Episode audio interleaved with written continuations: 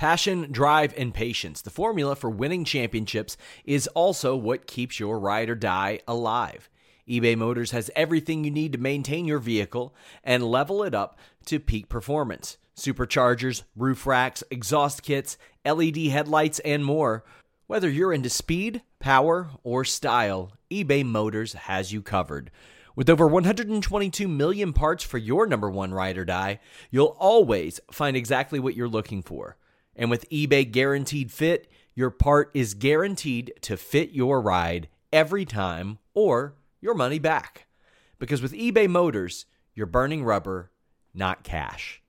With all the parts you'll need at the prices you want, it's easy to make your car the MVP and bring home huge wins. Keep your ride or die alive at ebaymotors.com. Eligible items only, exclusions apply.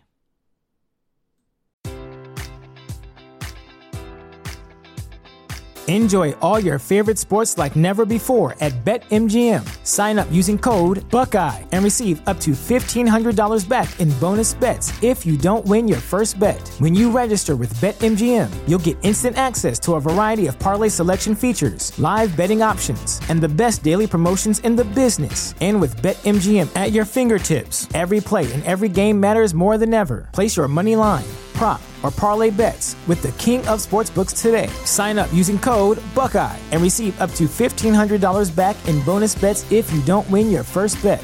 BetMGM and GameSense remind you to play responsibly. 21 plus and present in Ohio, subject to eligibility requirements. Rewards are non withdrawable bonus bets that expire in seven days. Gambling problem? Call 1 800 Gambler in partnership with MGM Northfield Park.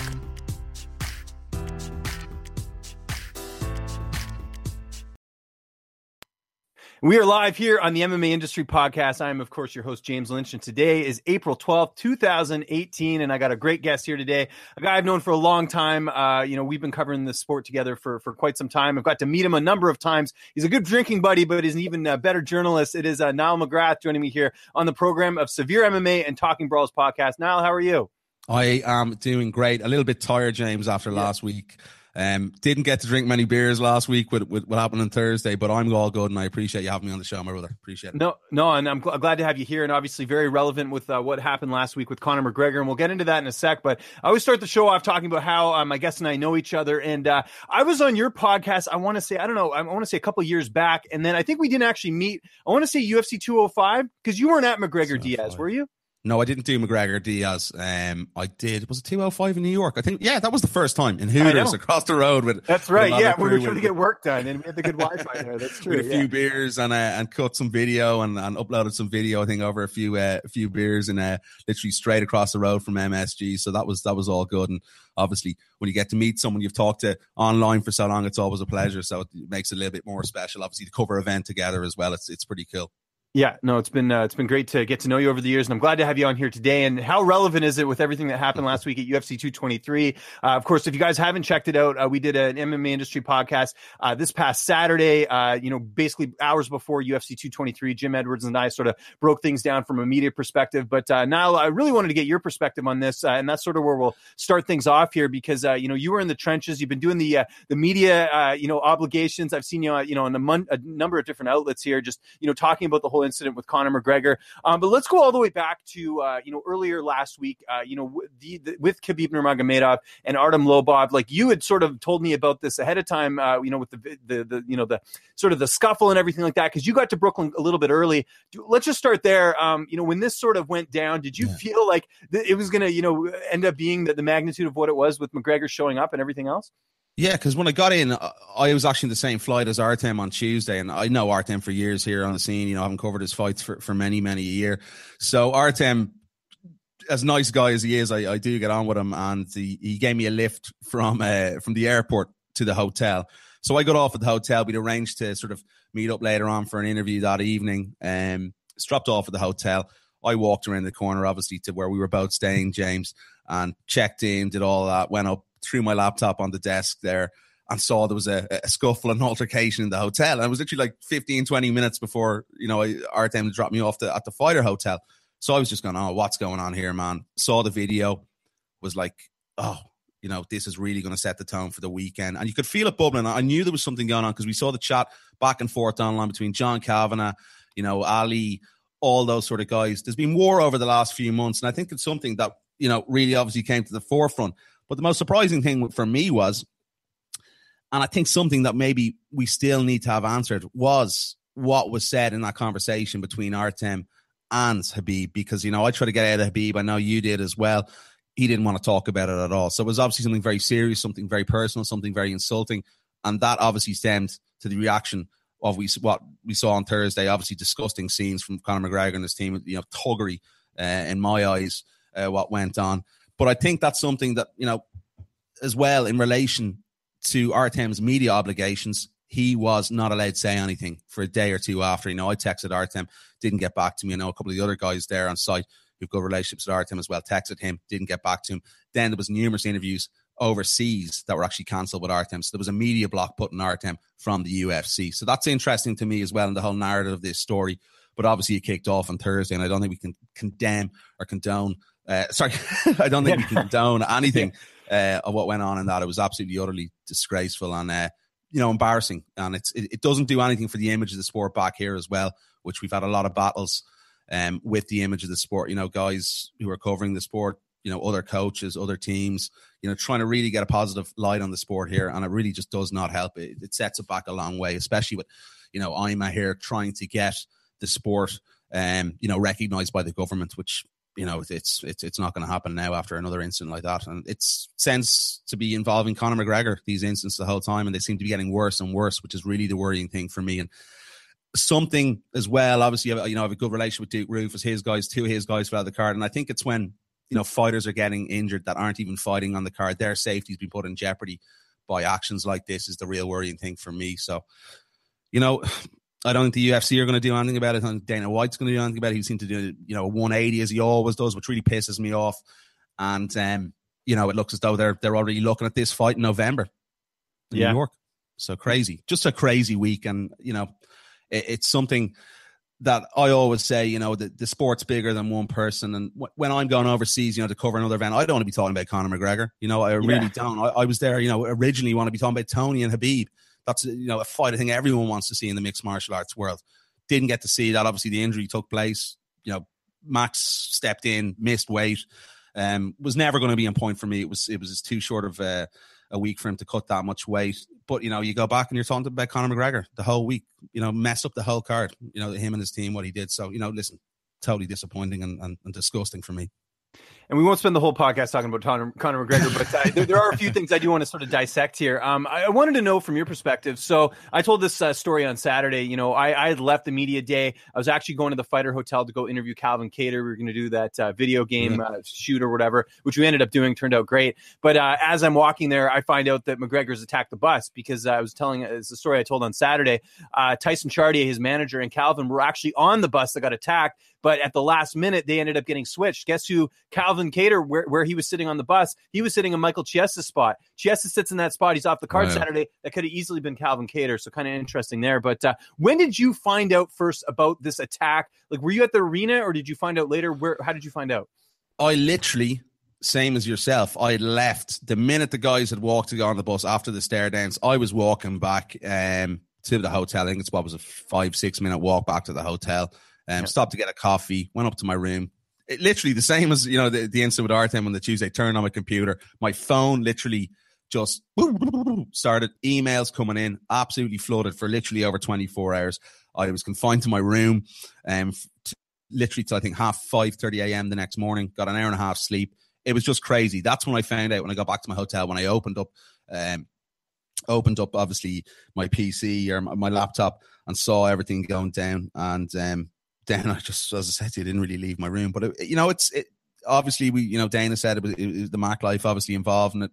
Um, a member from the Mac Life, should I say? Because I know um, a couple of the guys weren't involved in it at all. They didn't even know knowledge of it. So it's just, you know, utter stupidity for me. Whoever's let him into the arena there, it's it's basically stemmed the whole incident and, and the whole melee which which ensued. And it's it's just, oh, man, I don't know. It's just very upsetting for other guys, as you see. You know, I remember speaking to Paul. We met Paul Felder on, on, on the street afterwards and his whole team, Craig Eckelberg, his teammate. And they were literally, you know, Paul could hardly even speak. He was so upset. You know, his mum was supposed to be coming into event for the first time.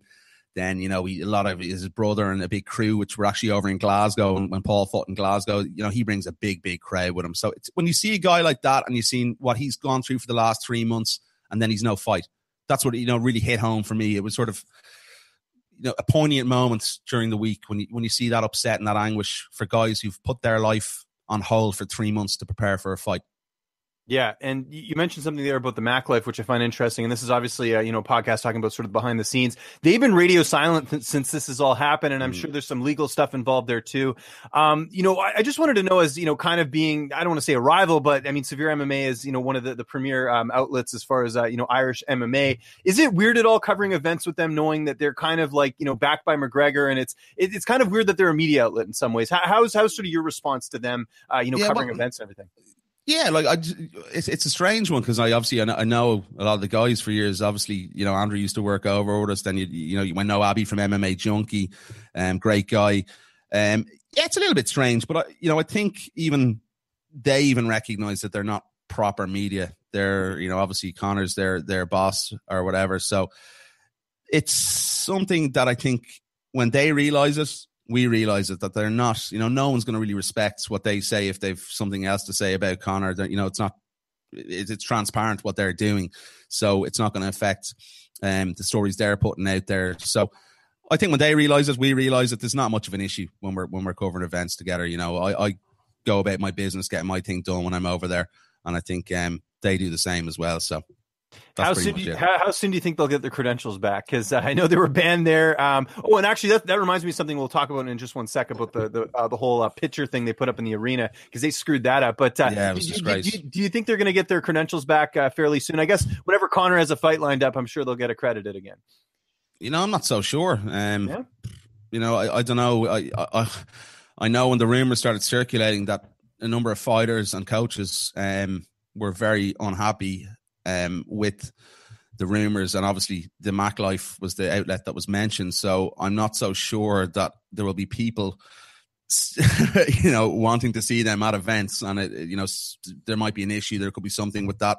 So that's another interesting thing for me to see what the UFC do about that as well. And you know, there's obviously been reported, you know, UFC member of staff involved in the melee as well. So it's, I just think it's it's a waiting game. Let's just see what happens, and um, I'm sure we'll find out more in the next you know week or two because the UFC haven't really done an awful lot or said an awful lot in relation to um, that sort of incident as well. And I think that really needs to be addressed as well because, this, as I said, you know, you got the the feeling around there as well. You know, a lot of people don't want to fight in the same card as Conor McGregor anymore when that circus has to come along and things like that happen. So, um, really up in the air at the moment. I think the UFC could do have could have done a lot better job in informing us what was going on throughout the week instead of us having to to really grind and bustle when it's one of their fighters that's caused this huge problem. So, no, I uh, agree with that.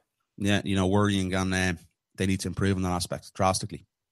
Now, speaking of the UFC doing a better job of things, uh, I can't remember if it was me who alerted you about this, but uh, so before we go to cover UFC 223, they have, um, you know, they, they have a poster up, uh, like a, you know, a little uh, piece of paper up uh, of, of faces of people that if you see them in the arena, if you're security at, at the Barclays Center, you are supposed to escort these people out. And they had some people's faces on there that weren't even the right people. Um, I can't remember if I told you about this because I did see you, but uh, at the very least you were aware of it. And I know you went up to the UFC staff. So they had, was it Graham from Severe MMA on there who yeah. wasn't even in in, yeah. in Brooklyn. They're in Bar- yeah. Barclays Center.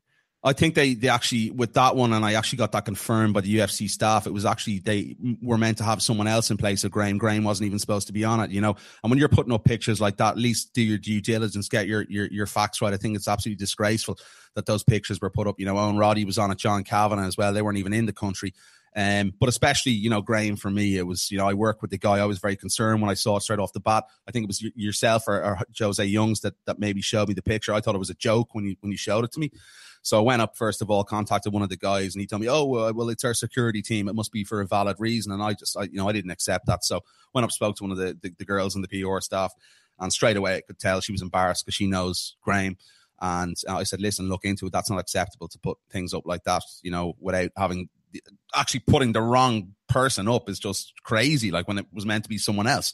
So um, literally, she said to me, "Oh no, it must be a mistake. Must a mistake. I'll look into it. I'll get onto our security team." And I actually got it confirmed the next day. Um, when I met this PR person in, in the Fighter Hotel on the Sunday, that it was actually um, it was it was their fault and it was a, a mistake. So you know, I'm not sure what can be done about that. But if that was my picture, I certainly wouldn't be, uh, you know, best pleased about it. So, um, you know, just just ridiculous, like just lack of uh, of due diligence on the UFC's part uh, in relation to that. Just incredible stuff, really was.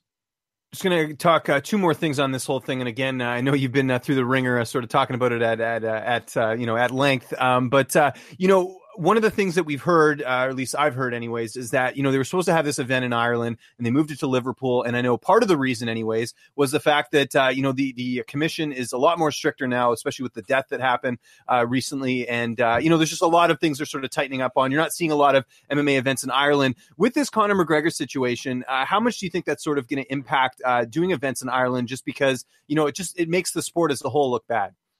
Yeah, no, 100%. And, you know, I just said to you off air, we had uh, Andy Ryan on our show. He's involved with it with him at the Irish Mixed Martial Arts Association here. Um, he's just literally, there's a new Cage Warriors Academy um, being brought into Ireland. He's heading that up. Um, you know, but we saw with Cage Warriors the last time, you know, um, Safe MMA are doing a great job here. You know, it's, it's probably the most stringent place in the world for uh, fights taking place at the moment because, you know, you have to have your brain scans, you have to have your bloods done, um, you know, amateur and pro for fights to go ahead. And I think that's going to be a major issue going in the line because some of these promotions aren't willing to spend the money to get all that um, equipment in place for these fights to take place. And I think that had a big reason um, why the UFC actually pulled the card here from in Dublin and went to Liverpool. And obviously Darren Till as well being a big star in Liverpool. It's it wasn't really a hard decision for them to make. But yeah, it's it's something here that you know there was a rumored cards. You know, the Brave were going to do a show here in Dublin, their first show outside of Europe. That's you know I think being put in the pipeline. Uh, BAMMA are back in May. Uh, BAMMA have a good relationship with with uh, you know Safe MMA here and stuff like that. So that's the reason why they're back here. But other promotions aren't willing to, to you know spend the money that it takes in order to get these bouts uh, in place. And um, you know the cage, last Cage Warriors card we saw here, I think it was nine fights pulled overnight because of uh, issues. So listen, it, it, it's a good thing. You know, fighter safety is is first and foremost, and obviously paramount. So I'm more than happy as long as fighters aren't getting hurt. But yes, it is sort of damaging the amount of pro fighters here who want to take place and have fights in Europe. Like we've guys like Rhys McKee, um, struggled for a long, long time to get a fight. Then Rhys came back. He won the, the, the BAMMA world title. Uh, you've guys like Norman Parke, Paul Redmond. Paul, you know, hasn't been able to get a fight for BAMMA for the last two outings, so he's probably going to go in KSW in the summer. It's annoying on that front, but you know, as I said, fighter safety first and foremost. I can't really complain with that. And last one here for you. Uh, how many uh, media obligations have you had to do after this? Because I'm sure you're a man in demand. Uh, you know, just sort of getting the. the have, did you expect this? You know, once everything went no. down. No, I did. I literally didn't expect it. Um, you know, when it happened, and I couldn't actually believe. I, I even the next day, going into the weigh-ins in the morning, you know, people ringing me, calling me.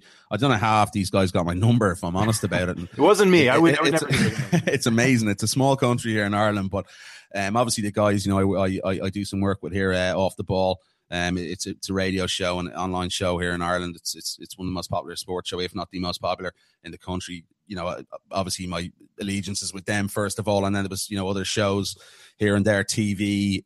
I literally could not meet probably 10, 12 different other things that were proposed my way. It's been crazy. It's died down a little bit here, and the only thing I really haven't got at the moment because I actually I haven't really been out I'm trying to get some sleep. My clock's been all over the place is the the general feeling amongst the public. But you know, I have that from my friends who are sort of casual mixed martial arts fans. You know, they they'd watch Conor's fights, they'd watch a few other fights, and like their you know their immediate reaction was disgust of what happened. You know, some of them obviously questioned the whole WWE thing, but we can you know we can throw that to the side. It was very much a real incident what happened. But yeah, just just really sort of crazy. It's died down a little bit here now. I think obviously because we're not going to hear more about what's happening in relation to um, the NYPD and, and obviously Conor's court date in June with, with Cian Cowley. So I think that's when it's going to step back up a little bit, and it's going to be interesting to see if he does get charged, you know, properly or prosecuted. Um, you know, will he be allowed fight in the US again? Um, you know, I think for Cian, if he's aspirations of ever, which I know he probably has of, of fighting in the US, that that could be more damaging for Cian than it would be for Conor because, you know, the money that Conor brings, I'm sure there'll be a little, uh, there'll be a, be, be a waiver to let, to let him fight in the US uh, for the amounts that he'd uh, be bringing to the economy. So it's going to be very interesting to see how this pans out in the next few weeks, and obviously with the UFC as well. Dana's, as I said, you know, done a total 180, which really seems to piss me off. But you know, what can what can you say about Dana these days? Not very much, unfortunately, in a positive right. aspect.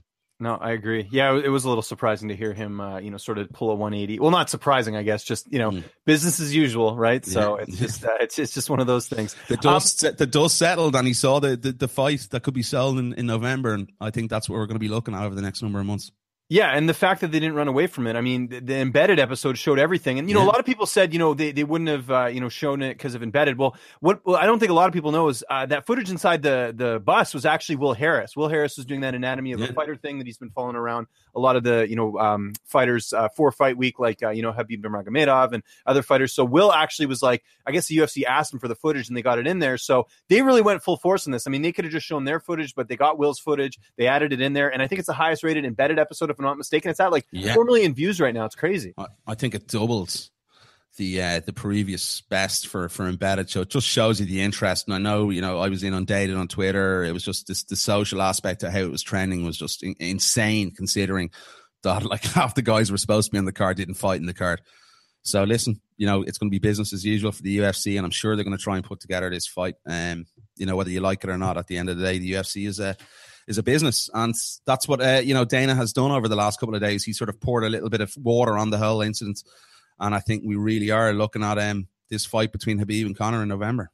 Yeah, we'll uh, see sort of how that all unfolds yeah. there. Um, but yeah. let's talk about you, man. Uh, you know, I wanted to get you on here. You have an interesting story. I think you're, uh, you know, one of the guys that uh, you know is very recognizable in this industry, and uh, you know, you're doing a great job with the interviews and the coverage and everything like that. Um, but I was going to say, uh, you know, you're one of the guys too that that isn't doing this full time, if I'm not mistaken. You have another job outside of, you know, covering the sport. Um, so, so for those who don't know, what do you do for work? I work for for Off the Ball. Actually, I'm, I'm a digital. I started that in November. You know, digital online journalist for them, you know, cut video, doing some videography, sort of literally all across the board. And now, obviously, this week, you know, it's uh, it's been very tough to try and get MMA into the mainstream. Um, in Ireland, you know, it's Conor McGregor and nothing. And as we saw, obviously, this week, the, you know, the interest was there from back home. So I'm well used to, you know, speaking on radio stations and things like that in the past over over the last number of years. Um, doing some freelance MMA stuff. So, you know, it's, it's been taken on board this week. And that's where, you know, ultimately I'd love to get the sport is in, onto the mainstream and not just on about Conor, talking about other guys, but it's it's just tough here. It really is tough. It's a tough industry to be in. Um, yeah. But you know, as I always say, you know, if, if you keep banging on the door, it'll come down at one stage, and and, and hopefully we're, we're getting that way uh, in the sport here. But obviously, I think that I think what Conor set it back a few pegs this week. But I'll keep I'll keep knocking on the door, and I think the rest of the other guys here as well who's who've been covering the sport. But yeah, it's it's tough. But at least you know I'm working in in, in journalism and, and I'm, I'm still doing what I love. So I, it's I'm, a, I'm I love all sports. I love you know I'm a big rugby fan. I'm a big soccer fan. Big golf fan. Love mixed martial arts. So you know it's it's not a hard thing. I think when you do what you love doing, you know the cream will rise to the top eventually is what I say as well. So so fingers crossed on that front. But yeah, yeah, it's been it's been been a challenge covering mixed martial arts, but something I love and I'm gonna keep keep doing till uh till hopefully the day I die.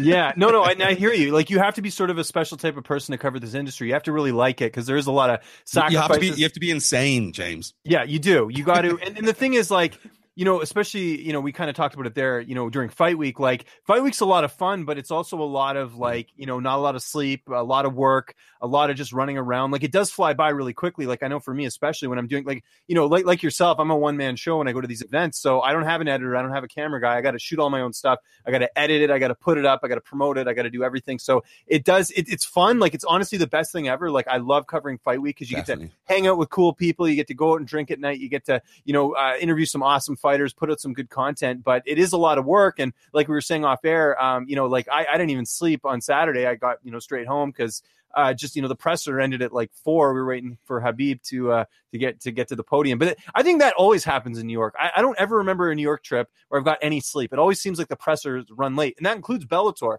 I remember Bellator. I didn't yeah. sleep either. Yeah, it's horrible when you don't get that. you get no like this. You know, last week was particularly bad. I don't have experienced a week with a lack of sleep like that um, in quite some time at, a fight week, and it was obviously due to the interest um, back home here. But I didn't get out for as many beers as I would have wanted during the week as well. I have to say, I do enjoy my, my odd pint being an Irishman. So I made up for that on Sunday anyway. I definitely had a few on Sunday. Uh, kicked till the early hours of the morning, and then I was up pretty early again to, to catch my flight. But it was it was good fun. Listen, I think you just have to go with the flow sometimes in fight week. You never know what's going to happen, especially when uh, Mr. McGregor's in town.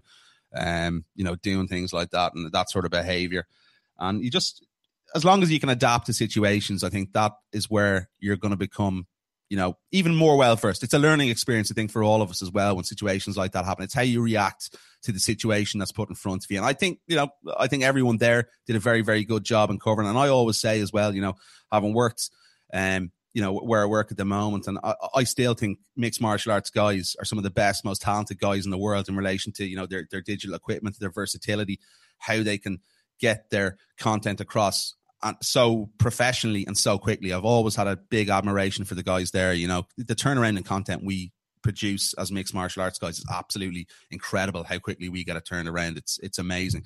Like you see guys there, you know, after one interview where we're all running back, you know, putting the SD card in the computer, yeah, cutting video, you know, cutting straight away up on YouTube, all that sort of stuff. So I don't think there's any other industry in the world where you would get uh, the quicker turnaround in post fight interviews, post fight media scrums, all that thing, um, as you do in the mixed martial arts world. I think it's a credit to everyone that's that's involved in the sport at these uh, these big events because it's it's it's really really good some of the content we get over.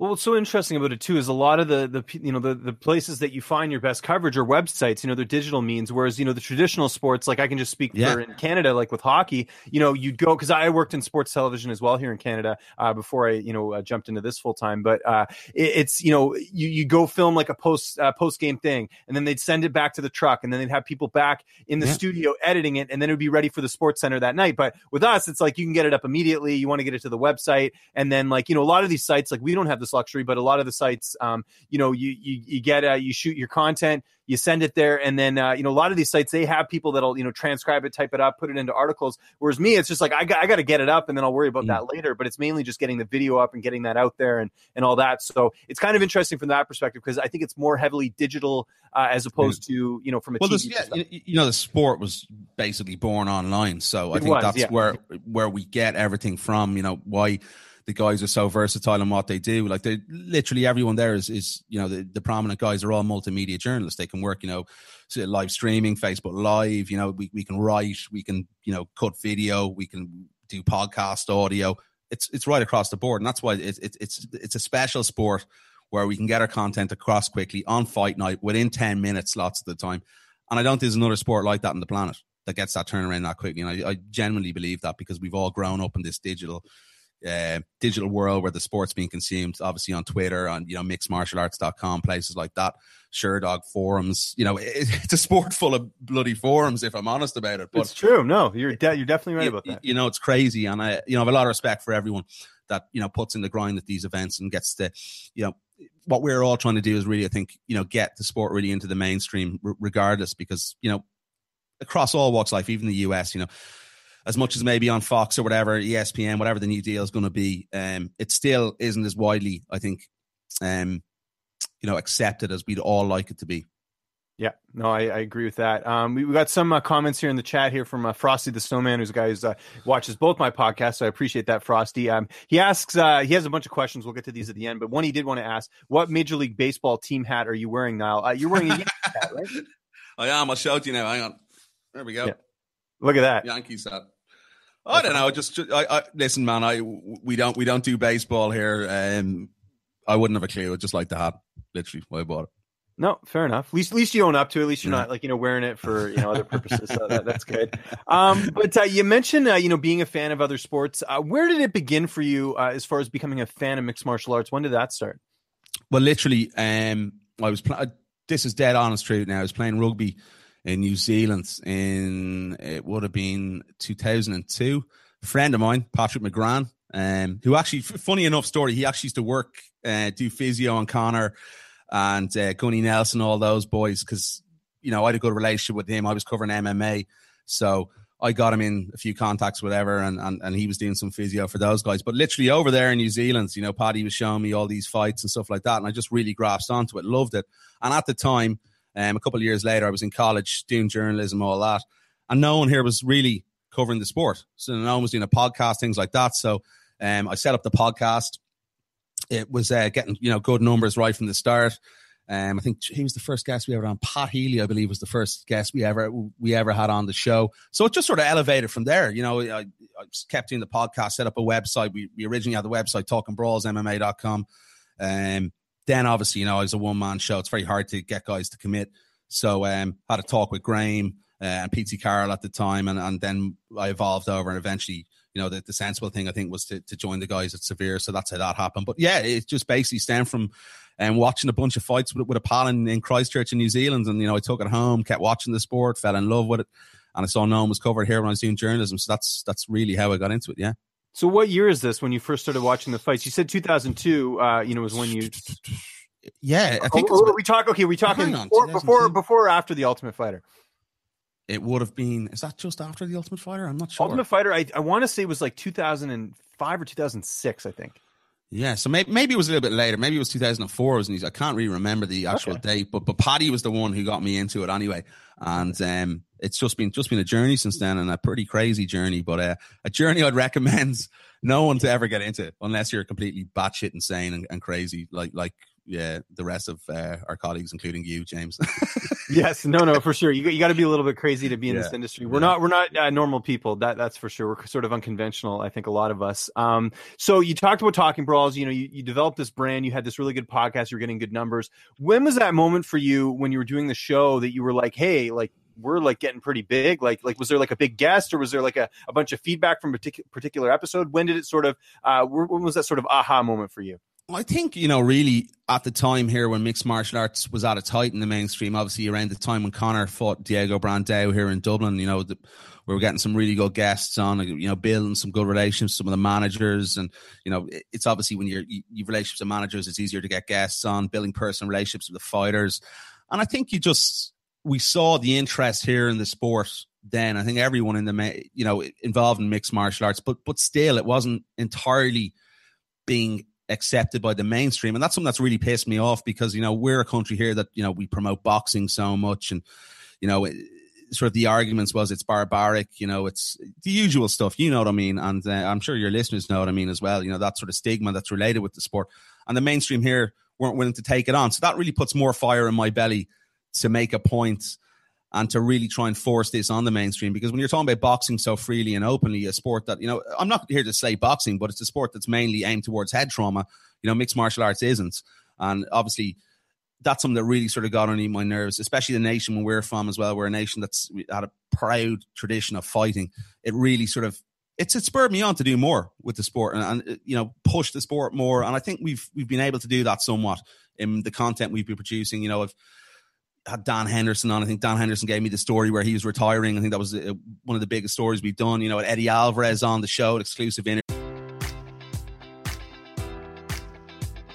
Enjoy all your favorite sports like never before at BetMGM. Sign up using code Buckeye and receive up to $1,500 back in bonus bets if you don't win your first bet. When you register with BetMGM, you'll get instant access to a variety of parlay selection features, live betting options, and the best daily promotions in the business. And with BetMGM at your fingertips, every play and every game matters more than ever. Place your money line prop, or parlay bets with the king of sportsbooks today. Sign up using code Buckeye and receive up to $1,500 back in bonus bets if you don't win your first bet. BetMGM and GameSense remind you to play responsibly. 21 plus and present in Ohio, subject to eligibility requirements. Rewards are non-withdrawable bonus bets that expire in seven days. Gambling problem? Call 1-800-GAMBLER. In partnership with MGM Northfield Park.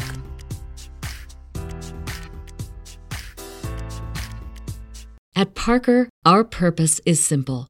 We want to make the world a better place by working more efficiently, by using more sustainable practices, by developing better technologies. We keep moving forward. With each new idea, innovation, and partnership, we're one step closer to fulfilling our purpose every single day. To find out more, visit parker.com/purpose.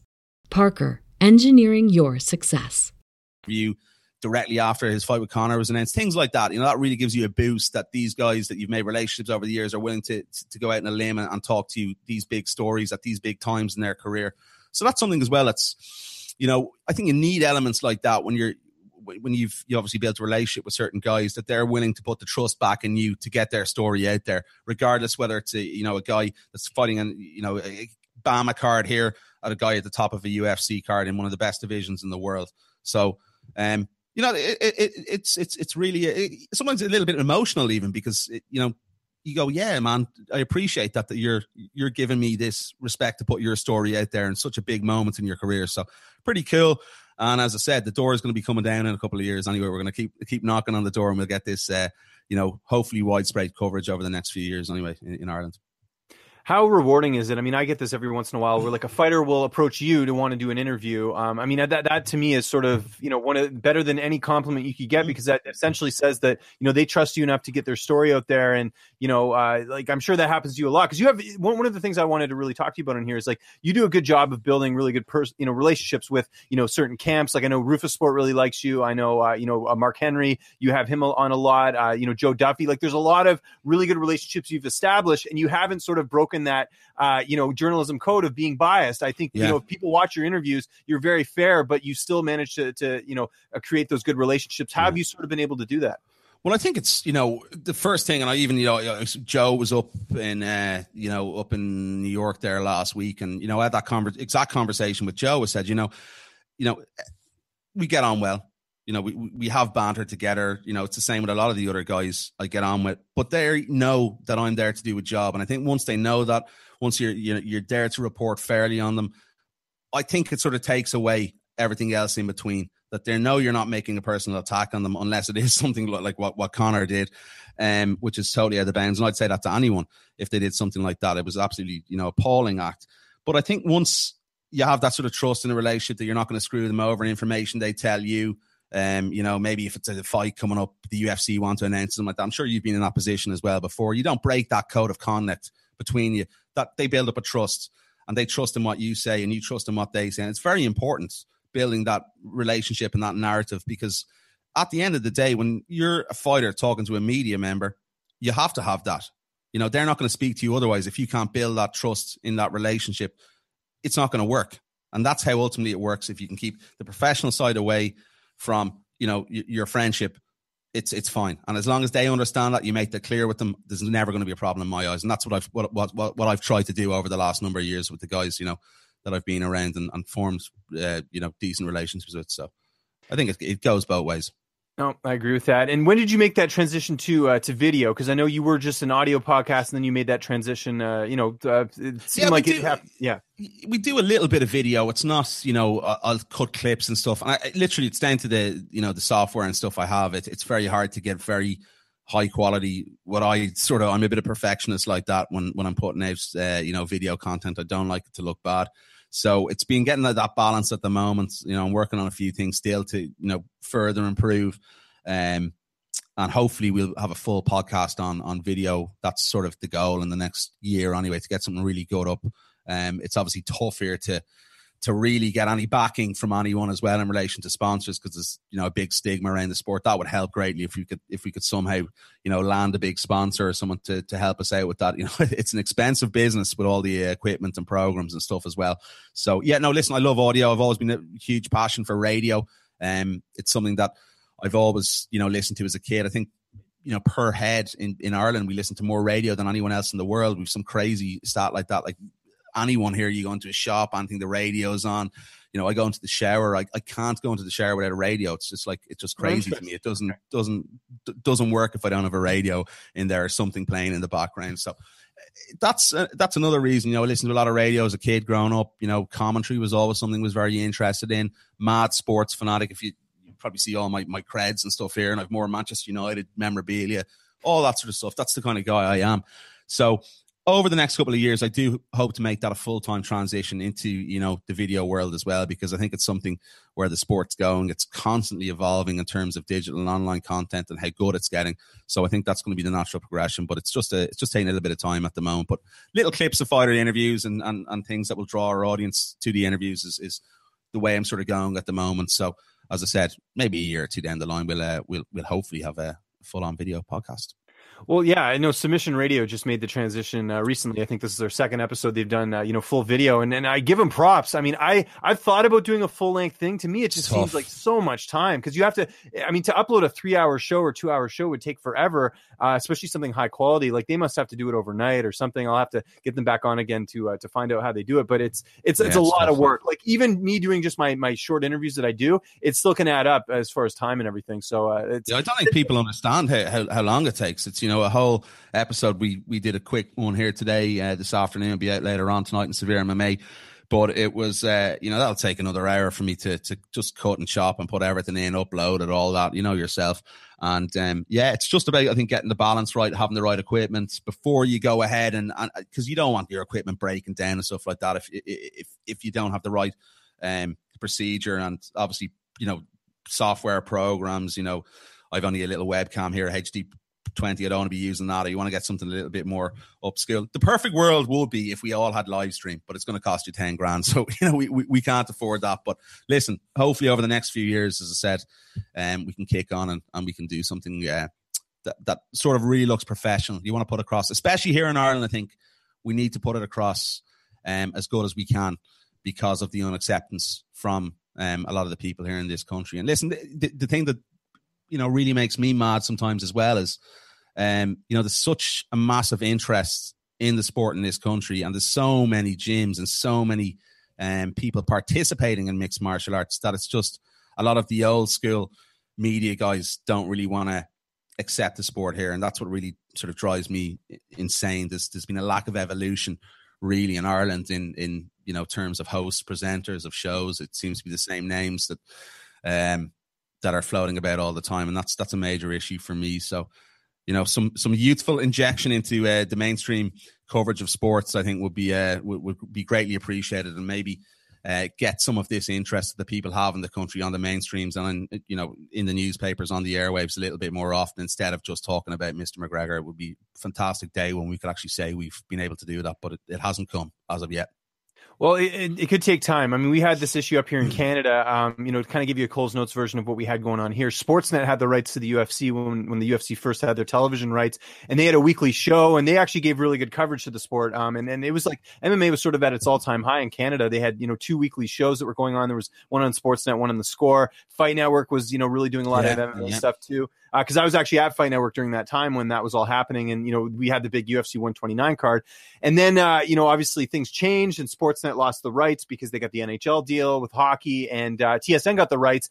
And I got to give Aaron Bronsteter credit. You know, Aaron's been on the show a bunch of times. He's a good friend of mine. He's really turned things around there because people forget when the TSN first got the rights, there was just abysmal coverage when it came to the sport. It, you know, it was the UFC was buried. I mean, we're talking about a network that had the television rights to UFC events, and they give you know maybe 20 seconds on Sports Center at night talking about a card that was on their network that was streamed. Like it Crazy. doesn't, but, but that's the mainstream audience, and we still have that here a little bit where there's this dinosaur thinking of you know, it's human cockfighting, or yeah. you know, like I even heard people this week say that the McGregor thing was like a setup or if it was fixed. Like, come on, like if you know the sport well enough, you know that there was a backstory, like you know, as far as the Khabib thing with the Artem and everything else. So, um, you know, it's still like like now it's a lot better. Obviously, Aaron's going to like every event, and I, you know, Aaron's been the one who sort of you know really pushed that, and that's why they're getting better coverage. But I mean, a couple years ago, it definitely wasn't the case. So it could take time in Ireland as well too. It just uh, it's got to be uh, you know, I guess a, a period of where people have to get a better understanding of it. But you did bring up a good good point about you know the job that we need to do as, as a collective is you know create good content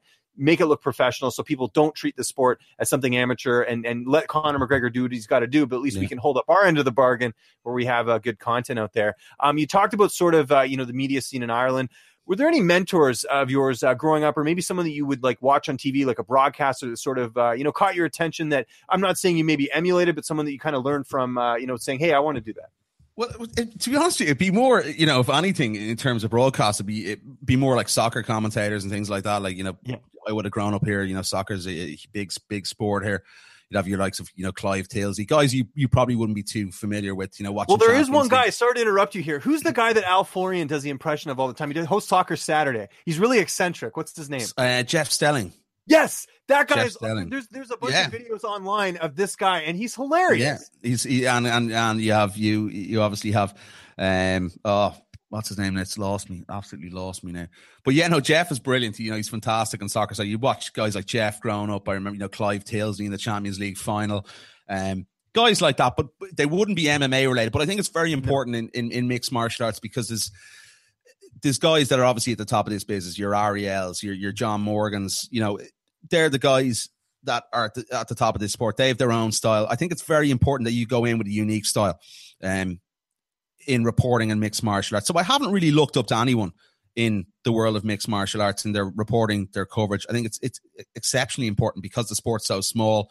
There's a, a small, tight knit community amongst the MMA uh, journalists. That's very important to go in a fresh, original opinion outlook on the way you produce your content. I think that is, you know, crucial, um, especially in Ireland as well, because you know, we get the whole Conor McGregor thing at times as well. Oh, you know, you're biased, which is certainly not the case. You know, if if anything, we we probably give him a harder time than anyone. I feel, and um, you know, you have to have that element where you have to be a little bit different compared to anyone else in the industry, or I don't think you're going to succeed. So I try and do it. I'm a bit off the wall. I think everyone knows that anyway. That that listens to our show, I try and tell it, you know, like it is. Uh, I'm not there to blow smoke up anyone's ass. I'm not there to kiss ass. I'm there to to call it how I see it, and obviously uh, call it how I see it with facts if I have them there, and you know back things up by um you know back back my opinion up by facts. Um, so yeah, no, listen, I tried to do it. People say I look like the Undertaker as well. So uh, you're probably going to get to that. Ariel's uh, alluded to that on a few occasions as well. But listen, it's just I think it's very important you have your own take in this sport. And I'm not saying I don't look up to anyone, but I just try and do it a little bit differently, do how I want to do it. And I think that's um, something that I'd like to see a lot of other people do because I think there's, there's maybe some guys in our industry that maybe, you know, they, they go about things um, too on, on too much of a familiar level to other journalists that are reporting the sport, and it's just yep. something I think that. Oh, we can get into know, that. I mean, one of the things that drives me nuts, and I don't know if I've talked about it too much in here, is I get really tired of journalists clearly sucking up to other journalists because they think yeah. they think they're going to get ahead, and you can tell they're not genuine. You can tell they're just doing it to try and get ahead. And you know, I'm glad you brought that up because you know one of the things I get a lot is you know the odd time on like a YouTube comment or this and that, it's like, oh, you know, you're going to be the next Ariel Helwani. I don't want to be the next Ariel Helwani. I, yeah. I want to be my own self. I've got my own style. You know, like, that's my own. That's what I should have said. I, I you know, I want to be the next Niall McGrath. That, that, you know, you got to look at it like that because this, you know, there is a lot of smoke blowing up each other's ass in this industry, and I, you know, I don't particularly go along with it. Uh, it's something that I, am not very good, and it's probably, it's probably, it's probably, you know, it's probably been, you know, a negative thing in in my. Uh, you know, in, in my career so far, that I that I haven't taken that route because there's so many guys that do, and um, you know, I'm not willing to do that. So I think that's where I'm original as well. Like I'm not willing to, to kiss ass to get anywhere. So I mean, there, there's a difference between you know reading like a Chuck Mendenhall article and saying, "Hey, I really like this Chuck," you know, yeah, of course, really as opposed to as opposed to someone you can clearly like try and like buddy buddy with someone that doesn't even know them, that's just trying to do it to like get ahead. And, and I really and I've said this a bunch of times on the show create good content and you will get ahead. You don't need to get ahead yeah. by by you know trying exactly. to be a cheerleader for other journalists. It just I, it drives me nuts when I see people go that route. You don't have to go that route. And it happens at events the whole time. Like even oh, last yeah. week, you, you, we would have seen it. You know, um, a lot of uh, a lot of blown smoke. But uh, if you get on with the guys, fine. But like, yeah, I'm you know I'm not gonna not gonna go to an event and, and say something just because someone else said it or agree with it because someone else said it. I'll have my own opinion and I'll give you my own opinion, and that's what I I try to do, and, and hopefully uh, I'm doing that to the best of my ability.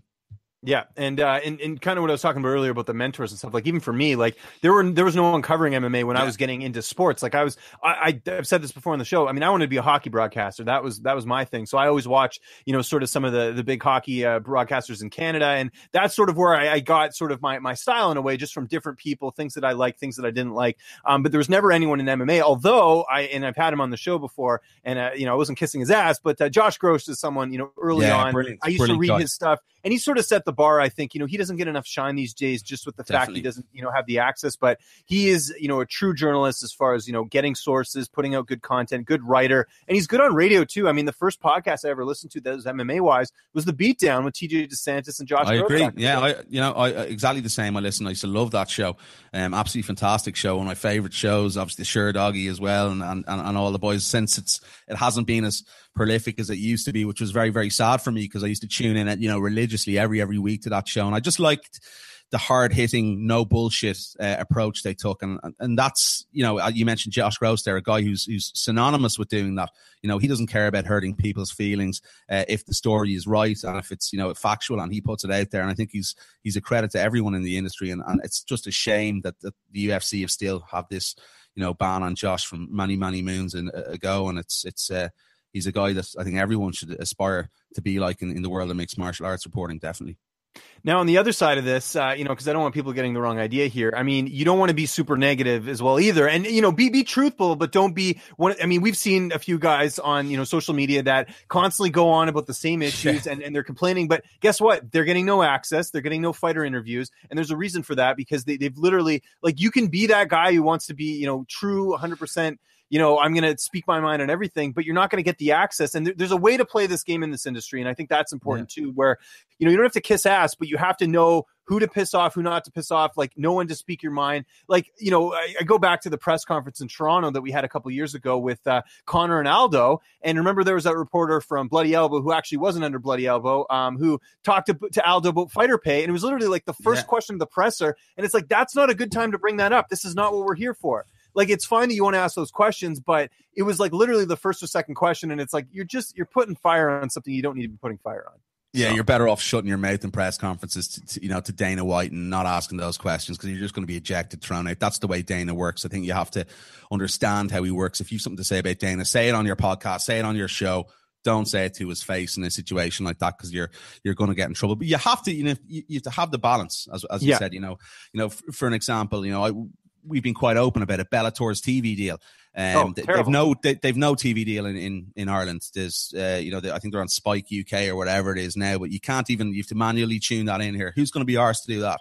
They keep coming back here with shows. What's the point if you don't have a TV deal? People are not going to consume the product. So you know, it's something that needs to be done there. And I think if Bellator even put up a streaming app or something like that, we give them the kudos if they did that. There's no problem with that. But I think it's as you said about finding that balance, and you know, once they do that, we'll give them, you know, eh, well done. We'll we'll clap them out and go, good decision, lads. But until then, you know, you're pissing against the wind effectively. I think, and if you if you're really trying to push the sport over in Ireland or your brand over in Ireland, should I say? But it's things like that. I think we find the balance as well as we said earlier on. Um, you know, if you if you go race with a fighter, you say something to him. You know, you call him out if he's done something negative. If you know, say for instance Joseph Duffy. Joseph, you know, for me in that fight, I've said it to Joe, you know, to his face. He slowed down, got very hesitant in that second round against James Vick. I said, I, you know, I thought he could have done a lot better in that second round. You know, he's not taking it personally. It's things like that. But you have to say it as a journalist. You have to call the good with the bad, and, and these guys just have to accept it and take it. And uh, yeah, there is a there is a balance, and I think when you get guys constantly whining, moaning, you know, saying completely negative things and not pointing out the good elements and the good aspects of the sport, that's when uh, you're not going to get any love from really anyone, uh, including the promotions, where they're not going to open up to you. They're not going to give you access to your fighters. You're not going to get credentialed. It's it's it's a sticky one, but you know, use your cop on, and I think you'll you'll go a long way. Yeah, no, that's that's a very good way of putting it. Um, what was the first uh, event that you ever covered? Do you remember that? Uh, if we had to go all the way back, uh, it could be outside the UFC too, and then we could talk. I think, it, I think it actually, I think it was a UFC event. I think it was. Oh, was it? Or it might have been a Battle Zone uh, event here, but it, I think UFC Nottingham possibly was the first okay. event. Stipe Miocic and, and Stefan Struve and um, where Stipe lost. The, wow. Yeah, okay. yeah, I was at that fight. Yeah, I covered that fight. Um, when he slipped and and, and Stefan hit him with a with, with a shot. Uh, I'd like to see that fight now. I don't think it'd turn out the same way as it yeah. did back then. But yeah, it's just been you know since then I've you know I've covered regional shows. You know, Cage Warriors. Um, you know, BAMMA, KSW, you know, multiple UFC events in Europe and um, in the US. I've been done a I think seven Vegas cards, and I think I've done the card in Cleveland. I've done two in New York now, um, San Diego. So yeah, it's it's been been a, been a roller coaster, but something you know. I think you have to be, as we've said about ten times the show, a little bit crazy to do. And if you're willing to do it, I think it's something I get very excited about. Last week was I hadn't done an event in, in quite some time. And the last UFC event I'd done was Glasgow in July. I'd done KSW, Bellator in between. Um, but I just had a real you know, you went in with the fire in the belly. You know, I, am looking forward to this. And then by Thursday, I was I was dishevelled, man. I wanted to go home, but you know, that's what this sport does. You know, I think that's why I love it. You know, you never know what's around the corner. You never know what's going to happen, and that's what really, you know, you have to have that buzz. Um, I think in, in your stomach and in your heart to to really want to cover this. And it's it's you know, I'm still probably sleep deprived because I'm waffling on a bit here, but you know, I love it, and uh, I don't think anything's going to change in, in the next number of years anyway. For me, I'll still be uh, still be in this sport regardless. Yeah, I'm, I'm the exact same way. And, you know, it's interesting. Like, you know, you have a day job to go back to. So you're having it, you know, even though you took this, uh, you know, it's basically like you took vacation time to go cover an event. I used to have to do that yeah. all the time yeah. when I, when I was working my day job. But it's funny now, like I thought, okay, now I'm doing this full time. It won't be a big deal. But now I have, I have the opposite problem now where it's like, you know, I covered an event last week for one outlet, and I got a you know I got a little bit of content for some other outlets outside of UFC media obligations, by the way, because uh, that that's a gray area too. You can't double up on content. Yeah, of course. On uh, for, for sites, I should mention that. But uh, you know, I do a lot of regional interviews, so I couldn't do any last week. So I have now I'm sort of catching up this week on that. So like yesterday, I think I did like I don't know like 11 interviews or something. It was it was just like wow. too much, but it was like I got to get it done just to play catch up. So uh, you know, it sort of never ends for me. But I mean, I love it. Like it's you know, I'm not complaining. I'm just saying that like you know, just when you think you're gonna, it's things are gonna get a yeah, little bit easier. It's, it's, it's not. You know, so I, am not gonna have a day off at all this week. There's never a day off in this sport. There really isn't. And I think you know when you go, you know, we we we have a day job, whatever. You don't really. You have to be 24 seven at this game because it's such a broad sport and there's so many different promotions, there's so many different fighters. Alone mixed martial arts is a career, it's a job, it's everything.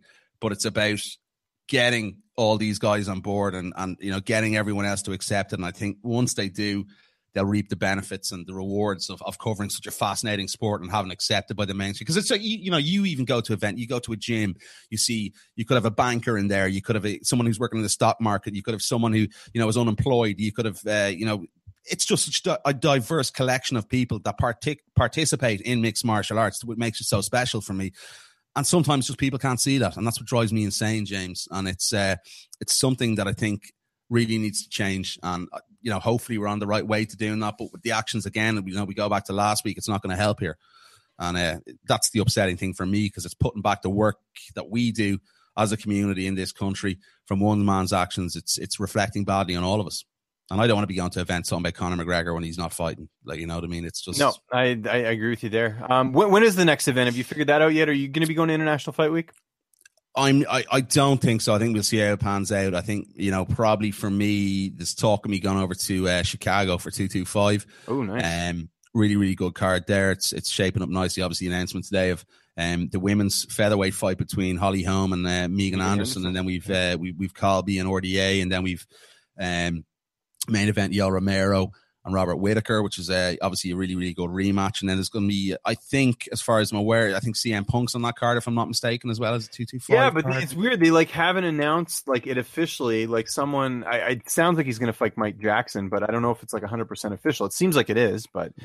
And I think you know nothing official here, but I think the you know the Roufusport guys are possibly getting a, gonna try and look at that card as uh, some fights for maybe Paul and, and Pettis as well, so that'll be interesting you know, big, big fights in the lightweight division there. Um, and I think as well, obviously with, with Khabib winning the title and, and maybe the performance Al put in as well in the third and fourth rounds. I think a lot of guys, you know, speaking to Joe Duffy after the fight as well, um, I think a lot more guys have a, maybe a lot more confidence, um, you know, in the division now, maybe that, that they saw some little flaws in Khabib, And I know it was obviously very hard for Khabib with the amount of opponent changes and things like that. But if you look at the his last two fights, especially against Barbosa, you know, Barbosa is a striker. Let's be honest about it. You know, I think the tail should have been thrown in possibly by Mark in the in the second round of the corner there. And then you look at another guy who Al is obviously he's a good wrestler, but you know his main weapon in that fight was to try and get the knockout, and we could see it all night. He was trying to you know flash the jab with the left and overhand right, which it looked like. Um, probably was a little bit hesitant. You can understand because he didn't want to get taken to the floor. But I think a lot of more guys who've that stand up element in their game and they've good takedown defense are really relishing this division over the next coming months. And I think we're going to see it open up a lot more. Probably going to see that Conor fight in um, in November. Uh, I don't think he's going to get GSP. And I think it sort of goes back on what Khabib said as well. You know, Conor was delaying division looking for these super fights, and then he's looking for a fight against GSP. That's not going to happen at uh, 155 pounds either. So, you know, what's he talking about in relation to that? So, you know, fascinating times ahead. And I tell you what, there's, there's there is some confidence, which is a good thing, I think, because you've, you've guys that are further down the rankings. I think there's not very much between sort of outside, you know, the the rankings as we call them, the, the silly rankings, whoever votes on them, from 20 down to about five or six now at the moment. It's very, very close. There's very small levels between the actual ability, um, not the ability, I said between, you know, the standard of fighter that is fighting from from 20 down to five. It's, it's very, very close. And I think we're going to see a lot of mixing up and a lot of um, guys become contenders over the next six or seven months. Uh, we'll quickly get to some questions for the chat here. We've got about four yep. minutes left. Uh, Frosty the Snowman has uh, been been hard at it. Uh, he says Khabib is Khabib's team tried to surround Max on the treadmill. Uh, they what they did to Artem and Khabib and his team are very not nice people. Yeah, we kind of talked about that. He says uh, Raging Al only got 250k. The UFC is exploiting fighters the same night uh, a main event boxer that I didn't even know name received one million. Different sports though, I think there. I'm sure going to try and find an actual question here. Oh, here we go. He says, "What do you think about the new rumors about the UFC deal?" Uh, that's kind of interesting. I, I did see that report yesterday about them splitting. I believe it's the TV rights with. And it doesn't affect you guys because in the UK you guys have your own uh, TV deal. But for UK us, and UK and Ireland, James, don't forget that. Oh yeah, that's right. Sorry, yeah, yeah. yes. I'm so, so I- I- Ireland has its own deal. Ireland has Yeah, no, we yeah in the UK and Ireland we have uh, it's BT Sport here. We get everything, you know, on a on a on a yearly subscription or a monthly subscription. Um, so we get a lot cheaper than you guys, so we can't complain about that. But I did, yeah, I found it interesting. It was only a report now, it obviously hasn't been confirmed. I think it's um, NBC and ESPN.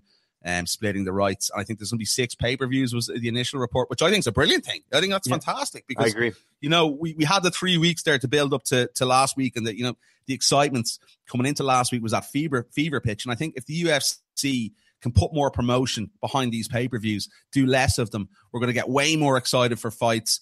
It's it's a horrible thing. We we moan about having a week off here at times, but we need it, man. We need it. There's just so much mixed martial arts happening all over the world, and I think if they can promote these cards a little bit, you know, more strategically, they're going to get a big, big, big pop. You know, just do these embedded shows and, and a lot more starve the audience Yeah, of the product they love consuming, and then have, put them on a big, massive card, promote it to the hills, and they're going to get the pay per view buys. So I think that's a wise decision, uh, if anything, if that is um, going to come to fruition. So uh, I'm delighted about that for one, anyway, with the less uh, pay per views, definitely, if that is. Well, and it sounded too like they were going to replace uh, the contender series with, uh, or the Ultimate Fighter with the contender series, which I think is good. But they should do contender series year round. Like I'm fine with them trimming the Definitely. roster a bit, putting some of those prospects in contender series, kind of like they did with Strikeforce Challengers, and just you know have them fight, you know, every once in a while. So at least you know there's these good because there's there's some guys we know that just get signed to the UFC and they're not ready, and it's just yeah, they might have a good record or it might be a good circumstance, like you know they're they're from a city that happens to be hosting a UFC card. Yeah. But I'd like to see more of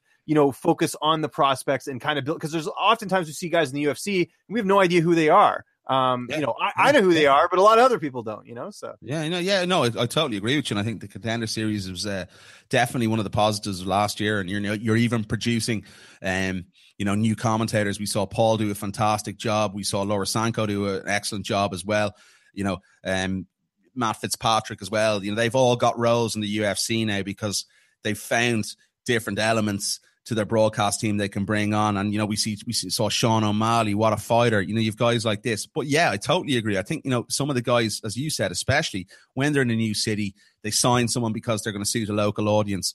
Um, that's quite a prominent thing over here in Europe. You know, when they're not ready. So why not stick with this contender series? Give these guys a decent payday as well, which I think is very important. I think they get five five G's to to, to for contender series and another five if they win. They're getting money, unlike the Ultimate Fighter, where they go in, take three four months out, quit their jobs, and uh, you know there's nothing there for them. It's definitely the way forward for the sport, and I think, as you said, very important. If a guy maybe struggles in his first fight in the UFC, pop him in the contender series, see how he gets on, and use it as a building zone, a feeding, um, a feeding promotion for for the UFC. And maybe even, you know, even have more contender series fights all year round, as you said. I think that'd be a fantastic idea from the UFC. Cut the Ultimate Fighter. I'm sick of it. I don't want to hear about it again. Seriously, it's rubbish. Although I will watch well this- past its side. I, I it. know I know a few fighters on this season, so I'll probably be tuning in. But I agree that the format of them in the house and all this crap, it's Stale. It's, it's like it was over like in big time. 2009 or something, you know. So Big so I agree. Uh, we are out of time, man. Uh, this was a lot of fun. I really appreciate you taking the time. I know it's a little bit later over there uh, in in Ireland. And uh, you want to just remind people where they can uh, find you on social media? Anything uh, coming up this week for Talking Brawls and all that? Uh, the floor is yours, man. Cool, appreciate it, James. Yeah, it's been a pleasure to, to have you on, or to, to come on with you this week. Sorry, I'm all over this. My brain isn't working still. Uh, uh, my clock is just uh, just all over the shop. But yeah, you can catch me on Severe MMA. Obviously, this podcast is on Severe MMA iTunes.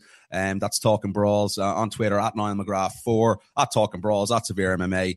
And yeah, that's pretty much it. We've uh, show coming up later tonight. We've um, Andy Ryan, um, who is Neil Seery and Paul Redmond's coach. Um, he will be weighing in on the whole situation with Conor McGregor. I think he's actually the first coach to actually openly talk about the incident in uh, in Ireland. So that's going to be very interesting. He's close friends with uh, with John Kavanagh, so um, you can check that out a little bit later on this evening. And that's pretty much it. Lots coming up in the next few weeks uh, as well. I've loads of stuff to get um, get done and interviews over the line the next few days for uh, for the show over the coming weeks. So yeah, massively excited. And uh, listen, it's been a pleasure to be on with you. I do appreciate it, my friend. Anytime. Well, pleasure's all mine. I'm sure we'll cross paths again soon. Uh, I don't. I won't be going to that Chicago card because I'm actually going to be in Ireland. I think I told you this. I'm going to be at a wedding, uh, which is uh, you know kind of a bummer in the sense that uh, they moved that Liverpool card. I think I told you about that. I was I was going to Yeah, go try and cover yeah. that card in Ireland, and they moved Yeah. it.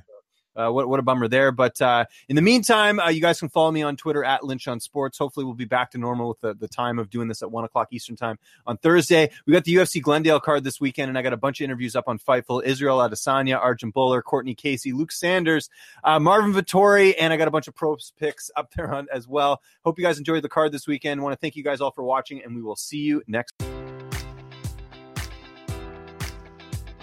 Enjoy all your favorite sports like never before at BetMGM. Sign up using code Buckeye and receive up to $1,500 back in bonus bets if you don't win your first bet. When you register with BetMGM, you'll get instant access to a variety of parlay selection features, live betting options, and the best daily promotions in the business. And with BetMGM at your fingertips, every play and every game matters more than ever. Place your money line prop, or parlay bets with the king of sportsbooks today. Sign up using code Buckeye and receive up to $1,500 back in bonus bets if you don't win your first bet. BetMGM and GameSense remind you to play responsibly. 21 plus and present in Ohio, subject to eligibility requirements. Rewards are non withdrawable bonus bets that expire in seven days. Gambling problem? Call 1 800 Gambler in partnership with MGM Northfield Park.